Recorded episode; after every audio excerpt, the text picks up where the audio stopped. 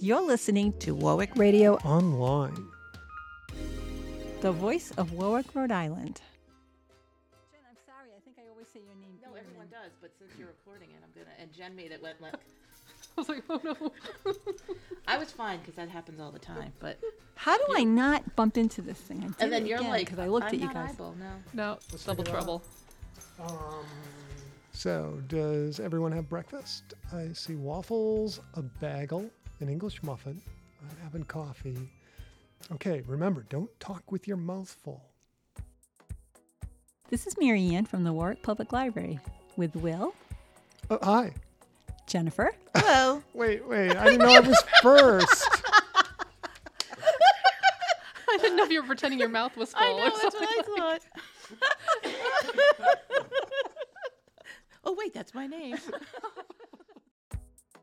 This is Mary Ann from the Warwick Public Library with Jen, Hi. Will, Hello. and Jennifer. Hi there. We're planning our favorite program, Breakfast with Books, for September 16th, and we hope you'll join us. But in the meantime, we want to give you a taste of some of our favorite books for the summer. We're going to kick things off with fiction.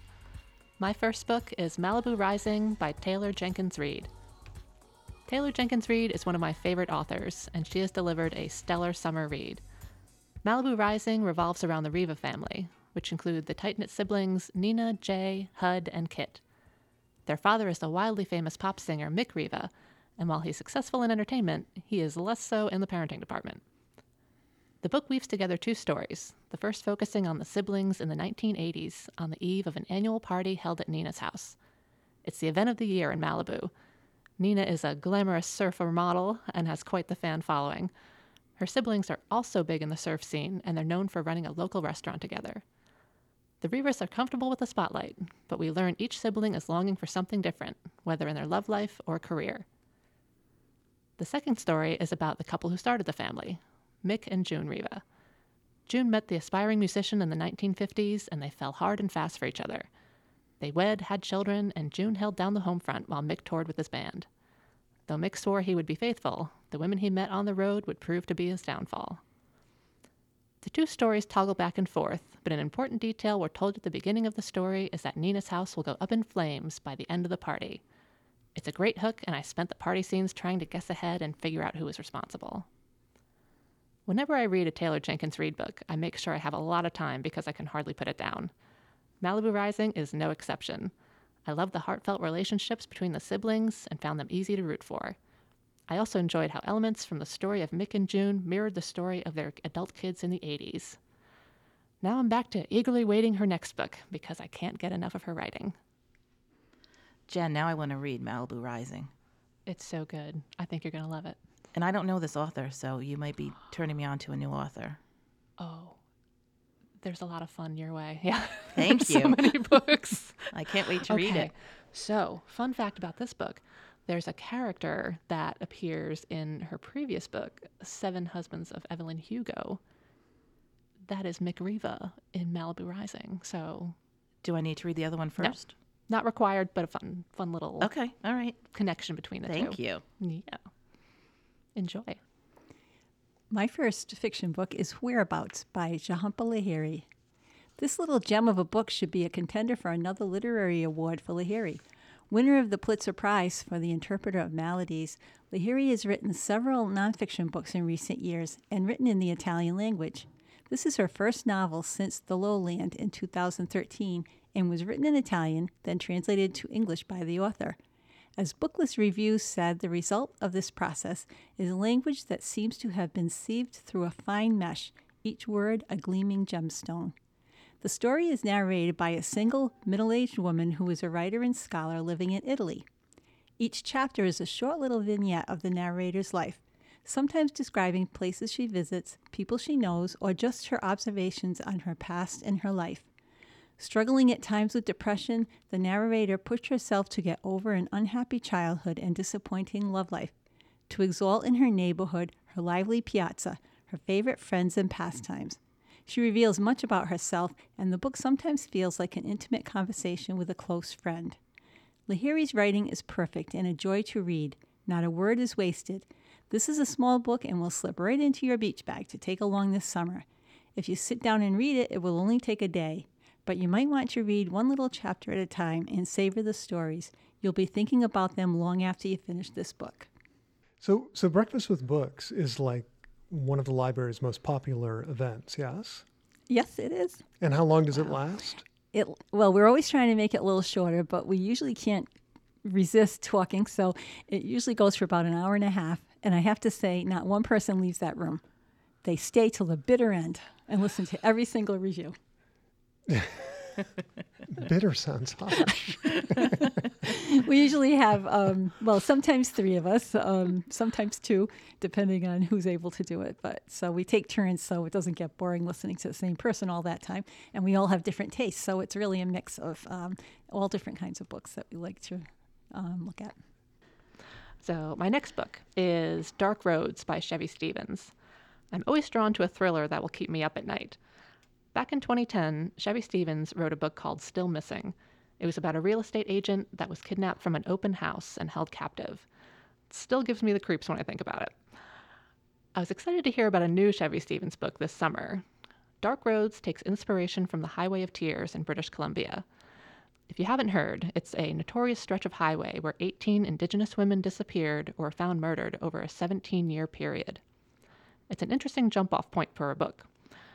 Cold Creek, the fictional highway in Dark Roads, is experiencing a similar problem. Young women have been going missing for decades.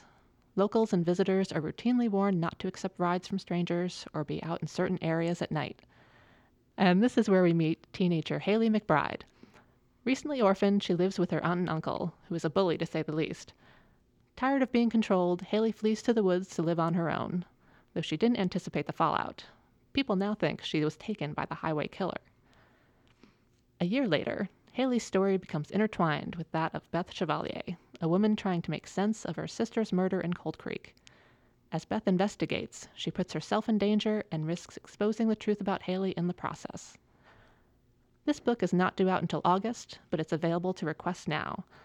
I thought it was a suspenseful read, had well drawn, resilient characters, and gave me the dark, unsettling tale I was looking for. If you're looking for the same, be sure to check it out. So, Jen and Marianne, how how have you guys gotten so good at Reader's Advisory?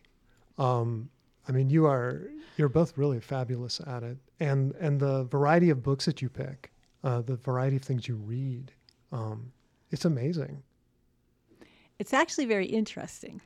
Jen, you've noticed this. Even when uh, another librarian that worked here for a while, Jane, was doing it with us, we we have an ongoing list where we keep track of the books, and we almost never pick the same books to read. It's That's amazing. True. We never have to fight for a book. No, Yep. no, and we mix fiction and nonfiction, and it just seems like different things appeal to different people. So that way we get a nice variety. I take all the creepy thrillers. You do. Which I can't read because I can't sleep if I read them. I never said I sleep. yeah, but no, the key is to to read and read and read some more. Yep, yep. Well, I mean, we save some. We read some. They're not always brand new books, so we use a variety. So usually, we have a lot of new books, but um, we also sometimes will have read something in the last six months that we enjoy and want to include and pass on to others. So we include those too. Yep. I like to chat up our regulars too, wandering in the stacks and see what they're reading and, and get suggestions from from you too. So That's a good idea. That's a great idea. Always let us know what you're reading. Could they write to us if they hear this uh, program and uh, want to suggest some books? That would be great. Sure, they can email us at uh, reference at warwicklibrary.org. And that comes right into the reference email, and we'd love to hear from you. The next book I have is Family Reunion by Nancy Thayer. Nancy Thayer is one of the queens of summer fiction, and her latest contribution to the summer of 2021 is very engaging. Eleanor is a longtime resident of Nantucket and is getting a little older. Her adult son and daughter are badgering her to sell the house on the bluff, which has been in her family for years, and she cannot picture herself leaving. She decides that she can at least put the decision off and enjoy the summer, thrilled when her granddaughter Ari, a recent college graduate, decides to spend the summer on the island. Descriptions of the beautiful island abound, and while there is a lot of family drama, both Ari and Eleanor find romance under the warm Nantucket sun. Ari gets a job at Beach Camp, a camp for children of working class families, and both grandmother and granddaughter become involved in making the summer even more fun for the children. Warm and engaging, Family Reunion is a perfect book to tuck into your beach bag and let it take you away to Nantucket, a wonderful summer read. Marianne, it, uh, for every breakfast with books, you bring treats, and some of them are home baked, including some biscotti you make that are delicious. Well, thank you, Will. Yeah, we do bake some, uh, and then we have to supplement with um, some of our other outside sources, but uh, we do try to make some. And um, the biscotti are actually really popular and they go fast. How many days do you spend prepping for? Uh, Oh, no, one or two nights. I'm imagining a week in your kitchen. well, that would be nice to, if, we, if I did a week in my kitchen, I could do the whole spread, but the, the pastry goes fast, so we need a little extra for the outside. Uh, My mine's from a, a very old family recipe. You know, from Dave- Stop and somebody you know named Yes. Dave? Somebody named Dave's Market. Yeah. and now we're going to move on to nonfiction. I have two memorable memoirs coming your way. My first pick is Trejo: My Life of Crime, Redemption, and Hollywood by Danny Trejo. Trejo is a very well-known actor. If you haven't seen him in one of hundreds of movies like Con Air or Machete, you've probably seen him in commercials, usually looking pretty menacing. But there's more to Trejo than acting. He's a man of many talents with a very checkered past. In his autobiography, he vividly and quite explicitly recounts his criminal history, prison stints in the 60s and 70s for armed robbery. He shares stories about training as a boxer, drug addiction, his experiences in AA, and offers behind the scenes tales from film sets. This is the story of an overcomer, someone who felt hopeless in prison, found purpose, and then quite accidentally stumbled into the movie industry in 1985. Trejo has moved beyond the abusive environment he was raised in and takes pride in the work he does today, whether it's on camera or at his popular taco restaurants. He truly believes his mission in life is to help others.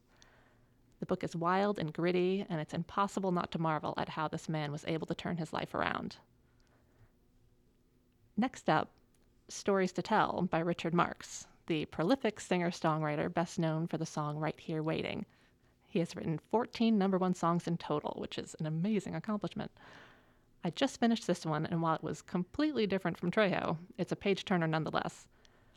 Marx recounts his life as a musician, his band's hair raising adventures on the road, and shares embarrassing onstage mishaps. He offers entertaining anecdotes about celebrities he's collaborated with, including Barbra Streisand, Keith Urban, and Luther Vandross, and provides a ton of insight into his songwriting process. This is perfect beach reading because of the short chapters and stories you'll want to share with others, particularly the part about getting on the wrong side of the Chinese mafia while touring in Taipei. Unbelievable story. Both memoirs are highly recommended. I've met Richard Marx. Get out. Uh, now I Tell me everything. I met him after he performed at uh, the Warwick Musical Theater at the tent. It was so cool. I, met, I missed the tent. What was the, the best song of the set? I know, Um, impossible question. There are too many. I don't know. Hold on to the nights are right here waiting. I Mm. like those. Yes, I have his greatest hits too. So when you said you read that biography, I was like, oh, I need to read that one too. This it's perfect if you're a fan, and even if you're not. The stories are so engaging, and gives a lot of insight into how Does he mention work. the tent? He does. That would have been funny. I'm sorry. Maybe in his follow up, it'll be all about the tent. Me and my friend, we met him after. Yep. I'm just um, stewing in my envy right now. It's just it's overwhelming. My nonfiction pick is Nomadland by Jessica Bruder.